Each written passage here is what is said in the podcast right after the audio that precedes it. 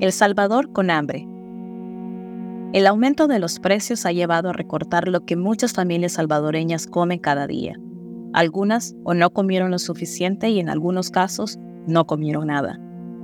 El Faro publica una serie de historias que describen cómo las familias más pobres de El Salvador no han tenido de otra que omitir tiempos de comida o recurrir a las hortalizas y frutas de temporada para complementar la dieta de frijoles y maíz que cosechan ante el aumento de los costos de la canasta básica, la pérdida de cosechas por la crisis climática y la falta de apoyo agrícola.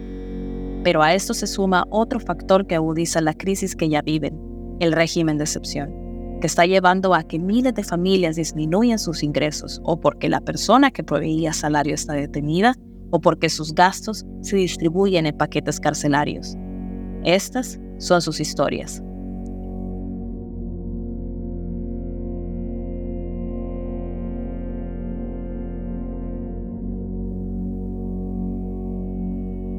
La dieta de Fanny. Guineos y sopa de chipilín. Fanny Parada lleva todo el año desempleada. Su último salario fue de 96 dólares en una finca de café. Trabajó todos los días, de 7 a 12 del mediodía, durante tres semanas. En enero ya no regresó. Fanny tiene 34 años y vive con sus hijas de 14, 10 y una de año y medio en la comunidad del rescate, a la que se llega atravesando las áreas más boscosas entre las que se esconden buena parte de las comunidades del municipio de Berlín, en Usulután. La escuela más cercana está a dos horas a pie. Todos los días, sus hijas, Kenia de 14 años y Nancy de 10, recorren cuesta arriba un camino desolado de tierra para llegar a tiempo a sus clases. Salen antes del amanecer y vuelven pasado el almuerzo. ¿Es eso? ¿O quedarse sin estudios? Es casi el mediodía del 28 de abril de 2023. Le pregunto a Fanny qué ha pensado almorzar. Frijoles fritos y tortilla, me responde. Cuando le pregunto si puede contarme cuál fue su desayuno, habla con cierta timidez. El desayuno casi nunca lo hacemos, Aquí máximo son dos tiempos de comida, describe.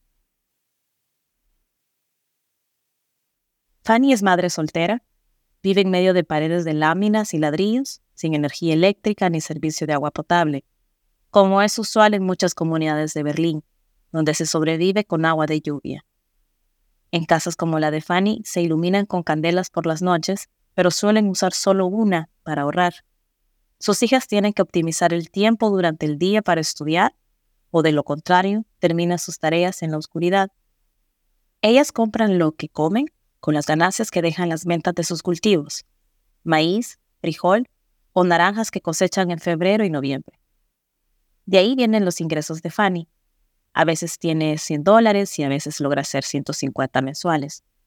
Esta cifra toma en cuenta la pensión de 35 dólares que el padre de una de sus hijas dejó tras fallecer hace unos meses. Con esto compra aceite, un cartón de 30 huevos para cubrir una quincena, arroz, azúcar, café y leche. Ya para el vestuario sí tenemos que ver cómo hacemos, cuenta Fanny. No hace mucho tiempo, a esta familia le llegó una donación gestionada por organizaciones como la Asociación de Ayuda Humanitaria Provida. El día que Fanny recibió la ayuda, no tenía comida en su despensa. Las tres libras de arroz, tres de azúcar, unas bolsas de aceite, otras bolsas de harina fortificada, sopas instantáneas y leche en polvo, la rescataron de hambriar. Me preocupa la más chiquita. Ella tiene problemas de estómago, debo rebuscarme para siempre tenerle leche dice Fanny. Cuando se quedan sin comida y no hay más dinero, recurren al chipilín.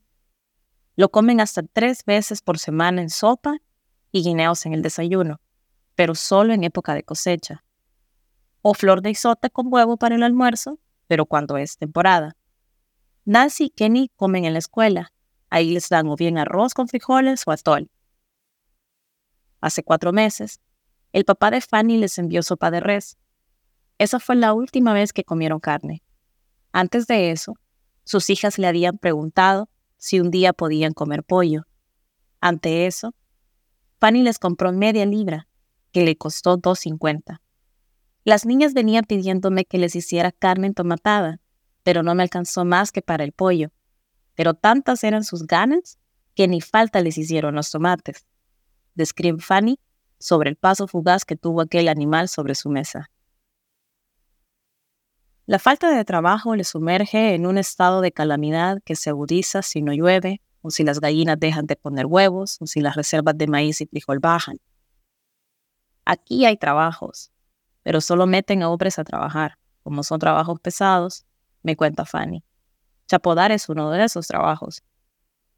Fanny a veces consigue que le den ese empleo y entonces complementar con algo la dieta habitual de guineos y sopa de chipilín. Gracias por escuchar esta historia. Si te parece valioso nuestro trabajo, apóyanos para seguir haciendo periodismo incómodo. Sé parte de nuestra comunidad Excavación Ciudadana desde un dólar a la quincena. Ingresa a apoya.elfaro.net.